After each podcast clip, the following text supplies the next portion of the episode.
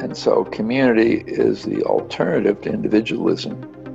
And it's the belief that I can't succeed without the success of my peers.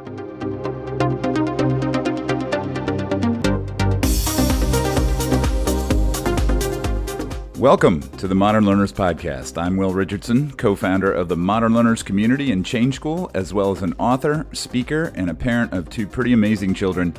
Each week, I do a deep dive into some of the challenging questions that face educators today, and I offer practical steps for what you can do right now to make sure your students thrive in the complex, fast changing future they'll live in. So, it's a new month, and as we turn into September 2019, that means a new theme for our podcasts and for our conversations in our modern learners community. Podcast wise, I have to say I'm a little sad that our dive into the theme of story in August is over. Uh, what I learned is that we tell stories in schools in more ways than we realize, and that the narratives that we create have a huge influence on how kids and teachers experience school on a daily basis. I really hope you enjoyed that series as much as I did. But now we're moving on to our next theme community. And it's another one of those words that we use often in education, but we don't fully define when it comes to our systems and our practice. And at a moment in the world when so many things seem to be moving apart, we want to take a look at how we might work to bring things together, to create closer bonds, especially, of course, in the context of schools. In other words, what does learning within community look like? And what practical steps can we take to make community rather than individuals, the operating system of schools. Now, just a reminder, you know, we have some structure to this. As we do each month, we'll use the four parts of our modern learner's lens to guide these conversations. So, this week, our focus is on how community is built based on our beliefs.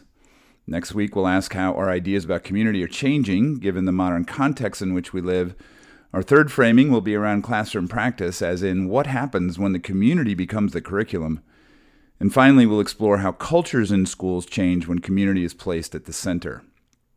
Now, I can't tell you how excited I am to kick off this series with the person who wrote the book on community, literally, Peter Block. Through his company Designed Learning, Peter's worked with thousands of people around the world to use the community building skills he writes about. And let me just say that his other book, The Answer to How is Yes, should be on every school leader's list if you're looking to engage in meaningful conversations around change. Now, in this episode, Peter and I discuss the definition of community, the ways in which schools are focused on competition and individualism, and how to build a different narrative for what learning looks like in schools. So, as always, be prepared to be challenged and inspired all at once, but honestly, probably more challenged as Peter does not hold back at all his thoughts about schools in the modern world. So that conversation is coming up real fast, but I want to remind you to check out our Modern Learners community if you haven't already done so. MLC now has over 1,300 members from around the world, and we're having some powerful conversations and sharing some next steps for creating classrooms where modern engaged learning thrives. It's a really respectful, safe place, which is why we built it. And it's away from the noise of Twitter and Facebook, and it gives you a place to think and engage and learn at a deep level head on over to modernlearners.community. That's modernlearners.community to join us. And when you do, check out the podcast topic, as always, to get more resources around my conversation with Peter today. And don't forget, at the end of my conversation with Peter, I'll be back with three things that you can do right now to move your schools and classrooms to a deeper sense of community. As always, if you like what you hear today, we'd love it if you head on over to iTunes, give us some love and a review. And I hope that you'll continue the conversation around community with us in our community at Modern Learners. Cheers, everyone, and thanks so much for listening. So, Peter, I guess the first question is what is community? Uh, I know that a lot of people have different ways of thinking about community, and one of the points that you make often is that having some common language around the terms that we use and making sure that we understand the language that we're using is really important. So, I'd love it if you could start with just defining what community is and why you think it's such an important part of not only how we live and interact with one another, but how important it is when it comes to changing things and to seeing things differently in the world. The word community is used so much, it's pretty much lost its meaning. And so that gives us the liberty to make it up.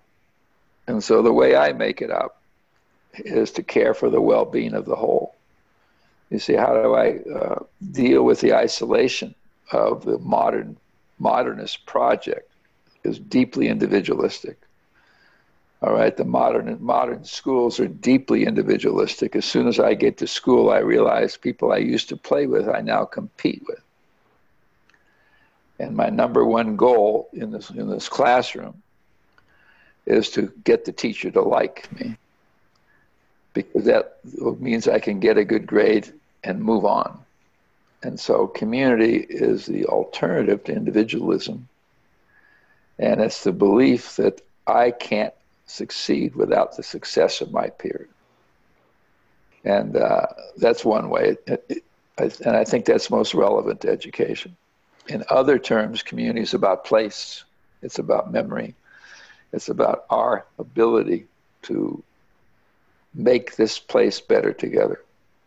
So, that idea that the way that I su- succeed is if we all succeed, if we all learn together right. and, and live together in that context. Is that something, in your sense at least, that a lot of schools have achieved, that a lot of schools are kind of living under that ethos? Or do you think that most schools are still fairly competitive and, and individualistic? It's, it's moving the opposite direction. In the last 10, 15 years, the control of the school building has gone to the state legislature.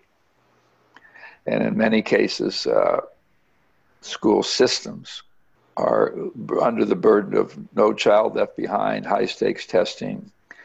Uh, the purpose of school is to get a good job. You know, the, the school promise in many places, especially in low income places, is if you graduate high school, we'll get you to college. And so, if you find a school that's based on peer learning, now Montessori, of course, in 1896 figured this out. And thank you, Maria. But most systems, the, the culture, the demands, the communal, the legislature, the mindset of adults is still deeply individualistic and deeply competitive. And so any school that has decided that peer learning triumphs over great teaching is an interesting radical and it does exist and does work. I have a sense that in our work, when we go and begin to peel back the layers in terms of what people believe, specifically what they believe about learning, it's always interesting for us to begin that conversation. And, and people will say things like, well, learning really requires passion. It requires a, a, real context, a real audience, a real purpose. It requires freedom to choose what we learn about. All those things that almost everybody, I think, unanimously would say are the conditions that are required for learning. But then when we ask them to then map those beliefs to practice, there's a huge gap in most cases. We walk into classrooms, kids are sitting in rows, they're waiting to be told what to learn, they're waiting to be told how they're going to be assessed on it, all those types of things. Is it your sense that in general, perhaps, but specifically in schools, people aren't practicing what they believe and they, and they know that, but they feel in some way constrained from doing what they believe? Well, I'd say if people believe in in the passion and uh, we're at the stage of advanced lip service. And and the the history the tradition what's taught to teachers what's taught to parents. Nobody thinks very positively about their school experience in terms of learning most people i know began learning when they got out of school and and and they were much more focused on performing and achieving. So I think the practice now it's not just in schools. Somebody said that the, the problem with Christianity is nobody's tried it. And so I think the real challenge in our lives is to act on what we know. That's why conceptual teaching and content uh, doesn't take us very far. Pedagogy only takes us so far. And our mindset for school improvement is to have more, better management in the building and more predictable pedagogy. And all of those things are unkind and unfriendly to learning. And the development of the child. You know, I, Frances Strickland was the wife of the governor of Ohio, and she said, All I want for our children is at the age of 18 years old, you know what you're good at. And that to me was a powerful statement and uh, called for, you know, great, great change. And it's difficult, but the, the challenge of acting on what we know is not an indictment. It's just a reality that it takes courage and it does take a different narrative, which is what I like about what you do. So, what is the role of community in that? Um, what is the role well, of, of, having that courage? I mean, I'm I'm sure that we if we have a community to tap into, that changes the equation a little bit, right? Well, I would say that I need to feel connected to those around me. I need to trust them, and I need to be in conversation with them about what are we trying to create here. So if it's teachers, they need to feel connected to each other. Uh, we've given too much focus on the role of the principal, even though it's vital. But we're all engaged in leadership. Now, the other thing that's interesting about schools is they all exist in a neighborhood. I've never seen a school that didn't reside in a neighborhood. But all they care about are the parents, you know. And, he, and the way we bring parents together is the same patriarchal way we always did. When my kids were in school, Parents' Day, me and I sat in a chair and the teacher told me what my kids are going through. I never got connected to the other people there. Parent relationships as a, as a connecting relationship probably has more to do with child performance than anything else. Because when parents know each other, are related to each other, uh, it impacts the child. It, impacts learning. And, and like you say, if, if the teacher stopped learning, what's the point? And so, in that sense, community also can go outside the building. And you can begin to ask what are the gifts and capacities of people that are in walking distance of this building? And how do we get them in this building so our children know that they're supported by something larger than their own family? I think that the parent piece is really interesting, right? Because a lot of parents feel community probably around getting high test scores and going to elite colleges and doing all those types of things. So I'm wondering if you have any sense of how you begin to change the narrative in terms of how those communities of parents and others come together that may be more based on some basic beliefs again in, in how kids learn and, and how kids can become joyful and can right. do great work in the world.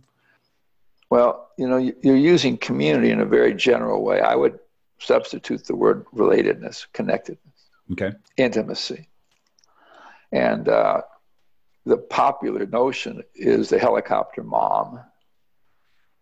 But you know, that's really an elitist idea. You know, uh, that's usually wealthier neighborhoods, wealthier schools. In Cincinnati, most of the low performing schools we call low performing because they don't test well are people with low income. And so it's an economic phenomenon. It's not so much about the, the teacher, the pedagogy. And so the, the you know the the best schools is part of the disease because what's that got to do with the child's development? That reinforces the performance nature of school. The purpose of school is not to get good grades the purpose of life is not to be measured by making a lot of money.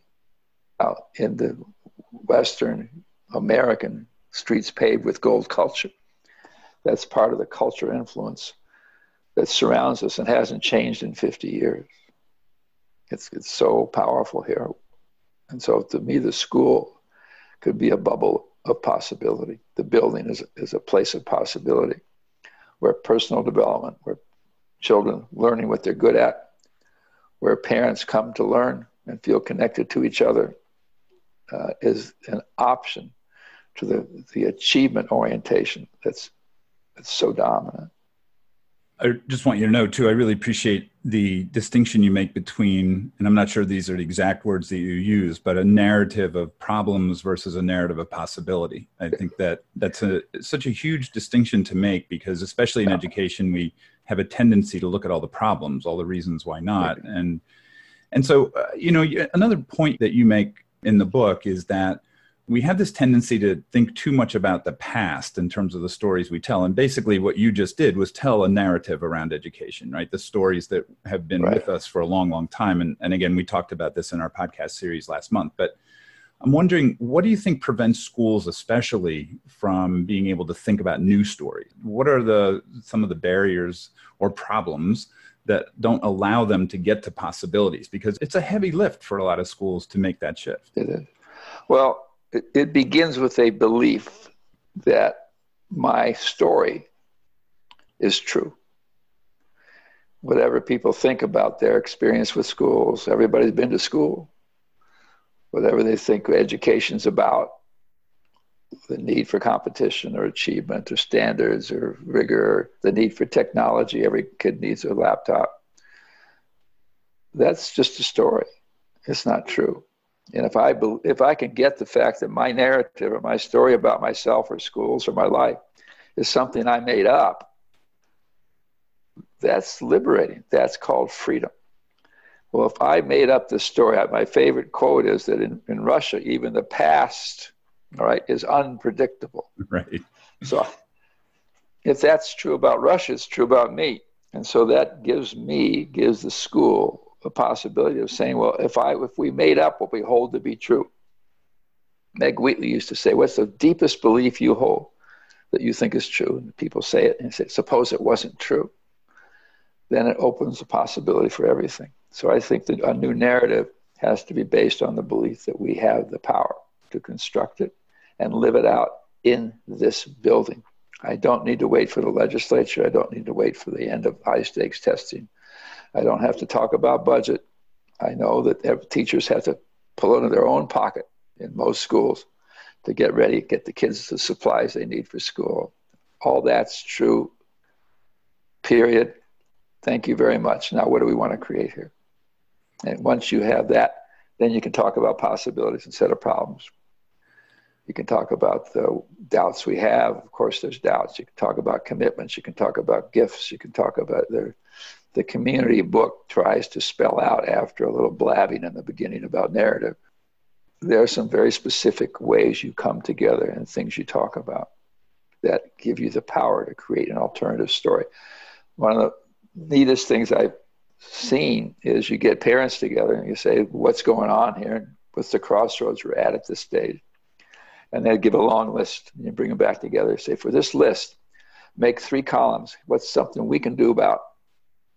What's something we can do with the administration? And what's something that the, the paid staff and administration ha- has to do on their own?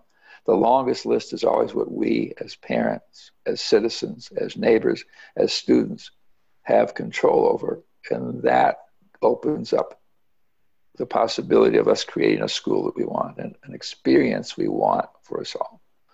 And community is, is if you get people connected in that kind of conversation, they begin to care for the whole. It's an antidote to the individualism and the high stakes mindset that we, uh, we thought was true. Can you maybe share a couple other strategies for that? Because I know that in some places I hear that rhetoric. I hear leadership. You know, we're doing a lot of opening days this time of year, and and I know that there are a lot of leaders, school leaders, standing in front of their teachers saying, uh, "We want to do things differently. We want to really put the child at the center. Uh, we want to innovate. We want to really rethink the way that we do things. But there are lots of people probably in those audiences, many of them who are saying, I don't really want to do that. I just want to, you know, continue to do what I've been good at in the past and to play by the same rules that we played under for decades, if not centuries. What are some other strategies to kind of move that needle a little bit so that more people are willing to explore possibilities rather than just kind of manage the problems that they currently have? To be specific, if the leader stands up and says it's a time of change and openness, that's rhetoric. Right. Because they'll say, thank you for coming. Okay. So that the structure of that time, whether it's a half day or a day or three hours, has to be an embodiment of the future I want to live into. So you don't give speeches about the need for change because that pretends that you know what you're talking about leadership is the practice of not knowing. It's the practice of curiosity. And so I would say the leader should break people into small groups and say, you know, uh, what's the crossroads you're at in your career as a teacher? What are some of the gifts you want to bring more fully into the, you know, engage people in talking about gifts and possibility? What would you like to see changed that's under your power to change? And get off the great leader leadership. Uh, the other thing is that when I look at an audience, let's get very specific. So I'm the principal, I'm the superintendent, I'm given a speech early in the year. Who do I see?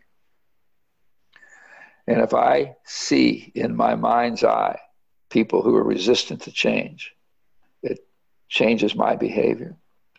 So I want to see the capacity in each person, and especially those people who seem to have uh, the energy to reimagine what we're doing here together. I don't want to talk about the ones that are hidebound, predictable, want the world to be the way it is, because that's a part of me also. All, of us want predictability, and there's two big lines. One is people that want safety, and that's a long line, and the problem with wanting safety is I give up sovereignty. There's another line who says, I want my freedom. I want the freedom to create a school I believe in. That's a short line. And so you're looking to speak to the part of each of us. And so I never think about the people that don't want to change. That's not a category that takes me anywhere. That's just a measure of my own loss of faith. The other great question is to say, uh, you entered this profession with a great deal of faith and hope and optimism about what you contribute to the world. How's that going? And for most people, it's wounded. You know, and social workers, teachers, people like that, you don't go into teaching to make a living. And so help people talk about what happened to that faith and the notion that people are resistant to change. I don't believe they're resistant. They're resistant to coercion. They're resistant to a superintendent or a principal or anyone who knows what's best for me. Stop evaluating teachers. Don't do performance appraisals. Have teachers get together, perhaps with students, and say, How is this year going? What's working for me? What am I frustrated with? What can we do together to make it different? Evaluation of a teacher never improved teaching performance ever. All it does is, is uh, make people anxious and feel coerced as if someone else knows what's good for me.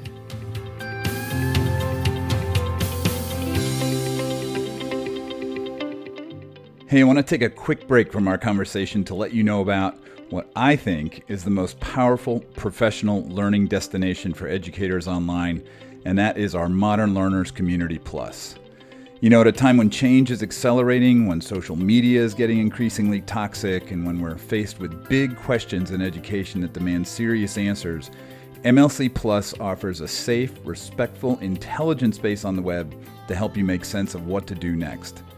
MLC Plus is about community. We're building a movement to change the experience of schooling for kids around the world to better prepare them for the world today.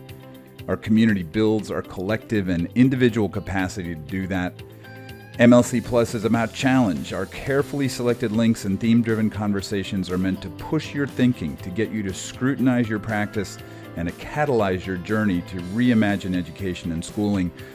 But most of all, MLC Plus is about learning.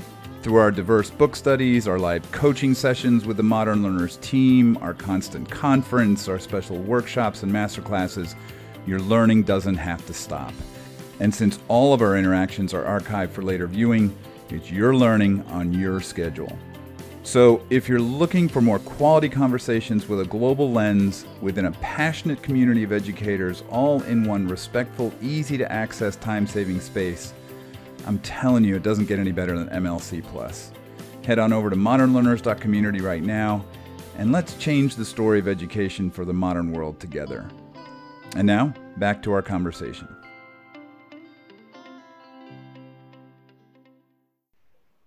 And I'm wondering too, because we started this conversation by saying that community is really feeling connection to one another.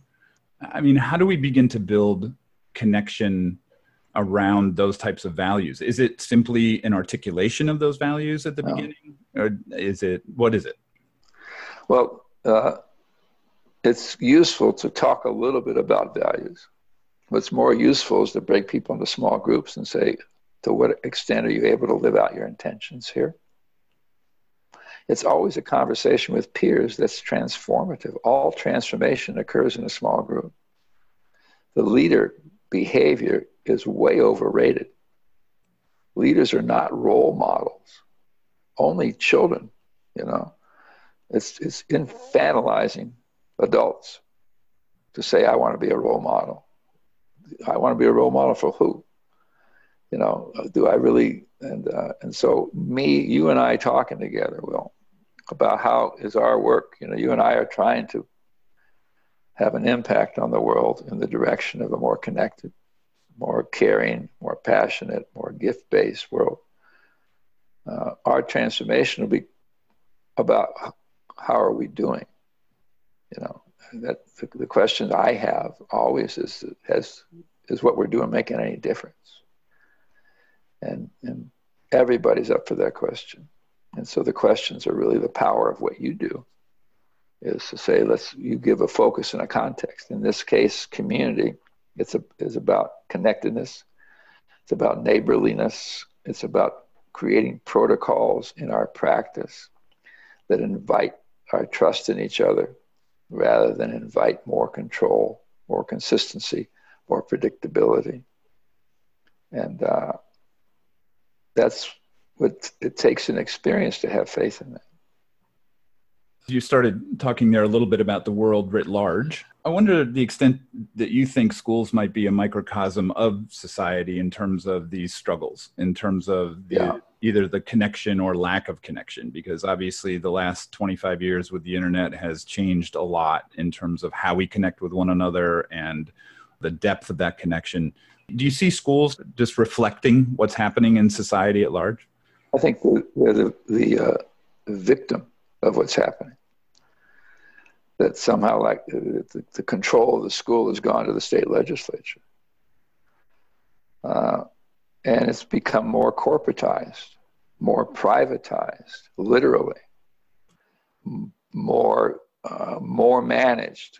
And so I think our children are paying the price for what's happening to the larger culture, which is the deep privatization, the end of the common good.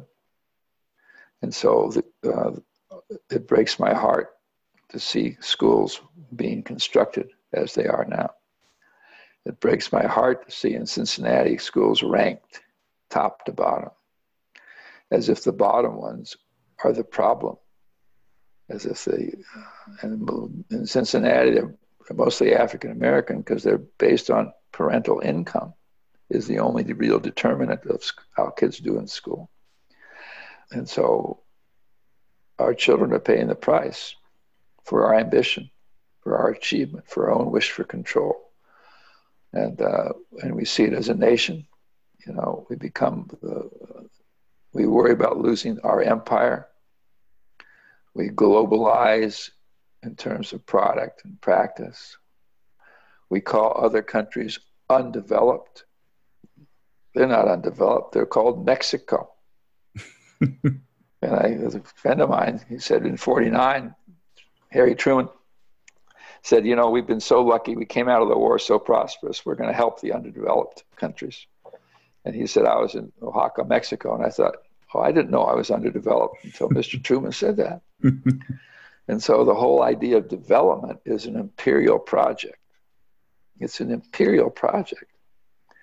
It's rich countries, money in rich countries going to rich people in poor countries. And so the imperial empire mindset, belief system that we need to be top, best in control has tragically affected our schools in the way we and, uh, the, and there are alternatives there's restorative practices are very powerful to help schools stop kicking people out it's always blown my mind to, to say if you're having a problem in school i'm going to punish you by kicking you out. You know, and so you see all these movements that are healing of the larger society. And that's what you, that's why you do what you're doing. But it's, uh, it's hard not to let the building, even in its architecture, you see the buildings, the school buildings built in the 20s and 30s and 40s. My God, they're gorgeous. They're celebrations of architecture celebrations of state. And the ones now are boxed. They're all based on efficiency. Well, we can't afford an auditorium and a cafeteria. And so the efficiency corporate uh, mindset, speed, efficiency, cost, and that's, you know, all of our jobs as parents. And people my age are a big problem because they say, my kids are grown. Right. And it drives me crazy. I said, what do you mean your kids are grown? These are all, all our children. For you to withdraw from the schools and not care anymore is a, is a abdication of accountability. Even the notion we're going to leave it to the next generation. Uh, you know, and I'm in the fourth quarter at least. And uh, I say, what do you mean you're going to leave it to, get busy. Don't leave it to the next generation. Why would you put that burden on young people? I almost hesitate to bring this up because I'm, I do not know if you've seen it, but I came across you were talking about architecture and the way that schools are built. I think it's a commentary on the sad moment that we're in that architects are now building schools so they don't have direct sight lines in case shooters come into the school. That's their starting point. And I mean, it is heartbreaking when you think about the ways in which kids are now anxious, stressed, um, in some cases suicidal. We did a podcast last year with David Gleason, who wrote a book at What Cost, where he talked about you know all of those types of pressures that we put on kids and yet we basically refuse to take those pressures off because of the impact they would have on our own reputation as schools and as you know as rigorous and whatever else. So it is pretty sad. I'm wondering at a again at a meta level what you think the path forward is for not just schools but society if we're going to really build communities where we do feel connected. Right. what does that look like?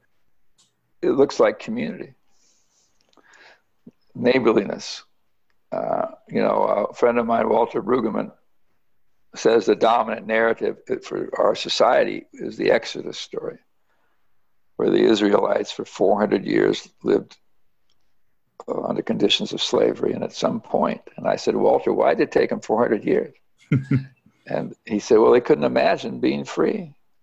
Couldn't imagine being free. So it always begins with an act of imagination. And so I, you know, uh, what they were asked to do is go into the wilderness. Well, the neighborhood is the modern wilderness. And so, if you care about crime, if you care about health, the determinants of crime and health is my connectedness to the people around me. That's the. What keeps a school safe is not sideline.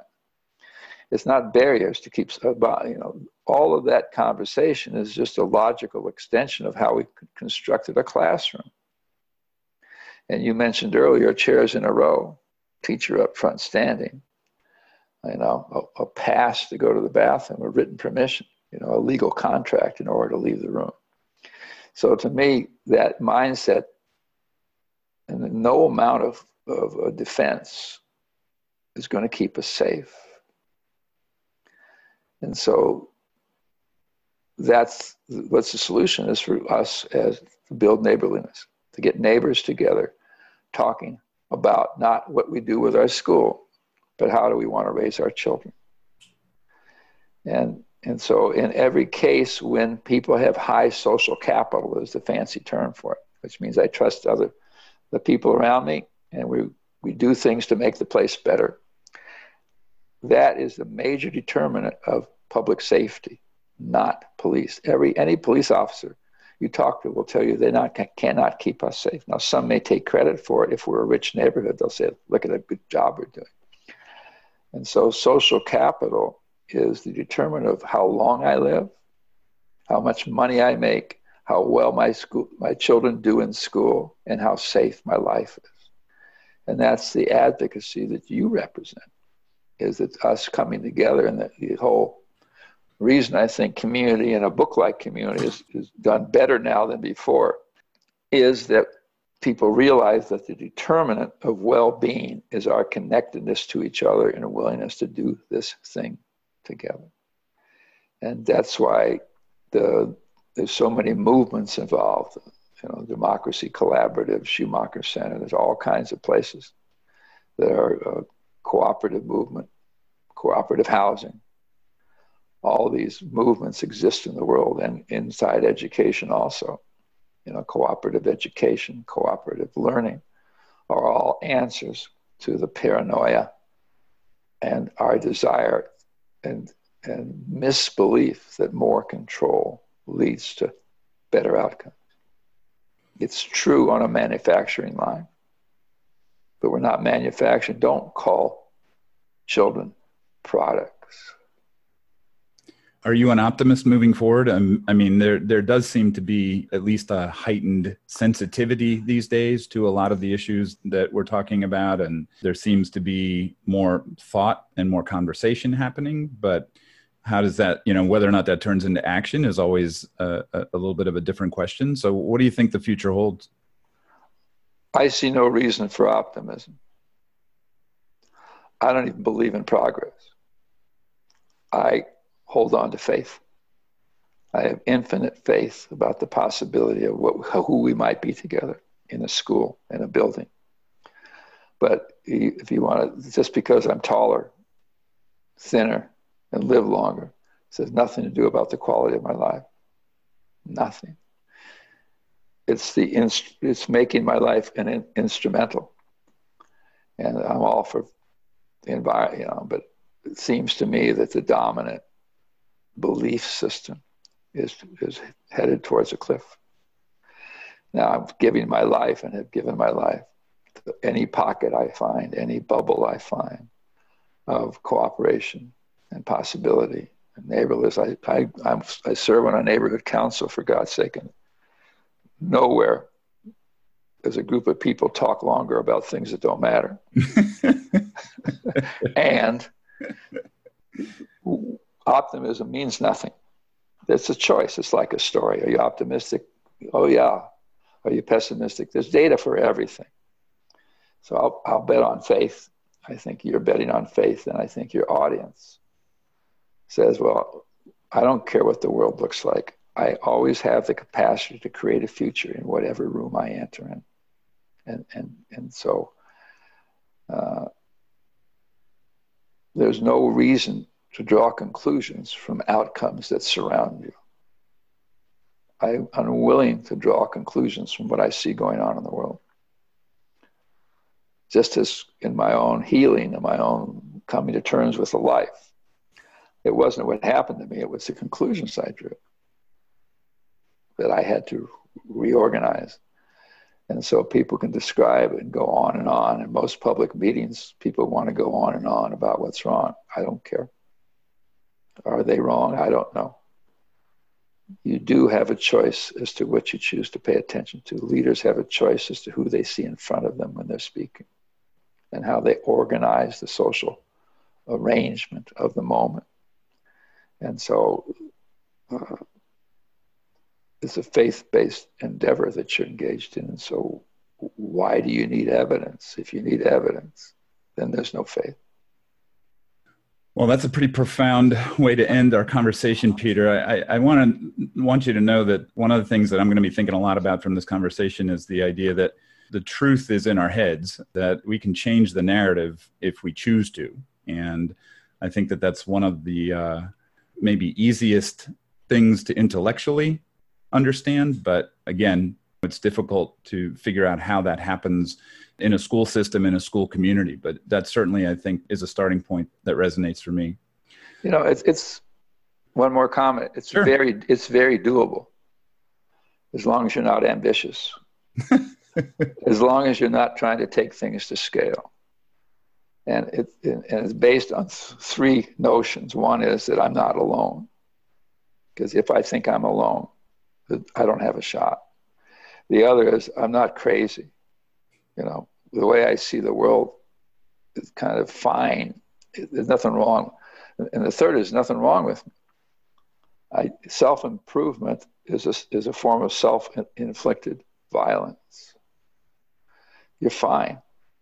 This is not the package I asked for. God didn't give me the cards that I had in mind. So what? Nothing, nothing to be fixed here. These kids don't need fixing. The place they need engaging. They need our connection. And, and uh, anyway, thank you for putting up with my. Uh, like I say, I've, I've never been burdened by the need for outcomes, so it gives me enormous freedom. Well, thank you for spending time with me today. I really Thanks, appreciate it, and uh, we are definitely looking forward to uh, reading community in our in our community next month. Good. And, Thanks so much, and, Peter. Okay, thank you very much, Will. So, what can you do now after listening to Peter's powerful observations about community? Well, I've got three suggestions for you. First, the obvious one read his book, Community The Structure of Belonging. It is an amazing starting point for thinking about the importance of community and the ways in which you can begin to create the types of we all succeed spaces that he talked about in this podcast. Second, make time and space for parents, teachers, and students to talk in small groups around questions like what is the story about this school and community that you most often hear yourself telling, that you most often hear from others? Is that the story you want to tell? And how wedded are you to it? And third, why not think about joining us this month for our book study on Peter's book in our MLC Plus community? It really is a professional learning community where everyone has the agency, the safety, and the connection with others to grapple with the most meaningful questions and possibilities of this exciting yet complex moment. We are working to make Plus the best online PLC you'll find. So why not check it out right now? Go to modernlearners.community to get started. Next week, I talk to Howard Rheingold, who's been one of the most respected pioneers in online communities for almost 35 years. That'll be coming out next Tuesday. But until then, I really hope you click over to modernlearners.community and help keep this conversation going. Thanks so much for listening.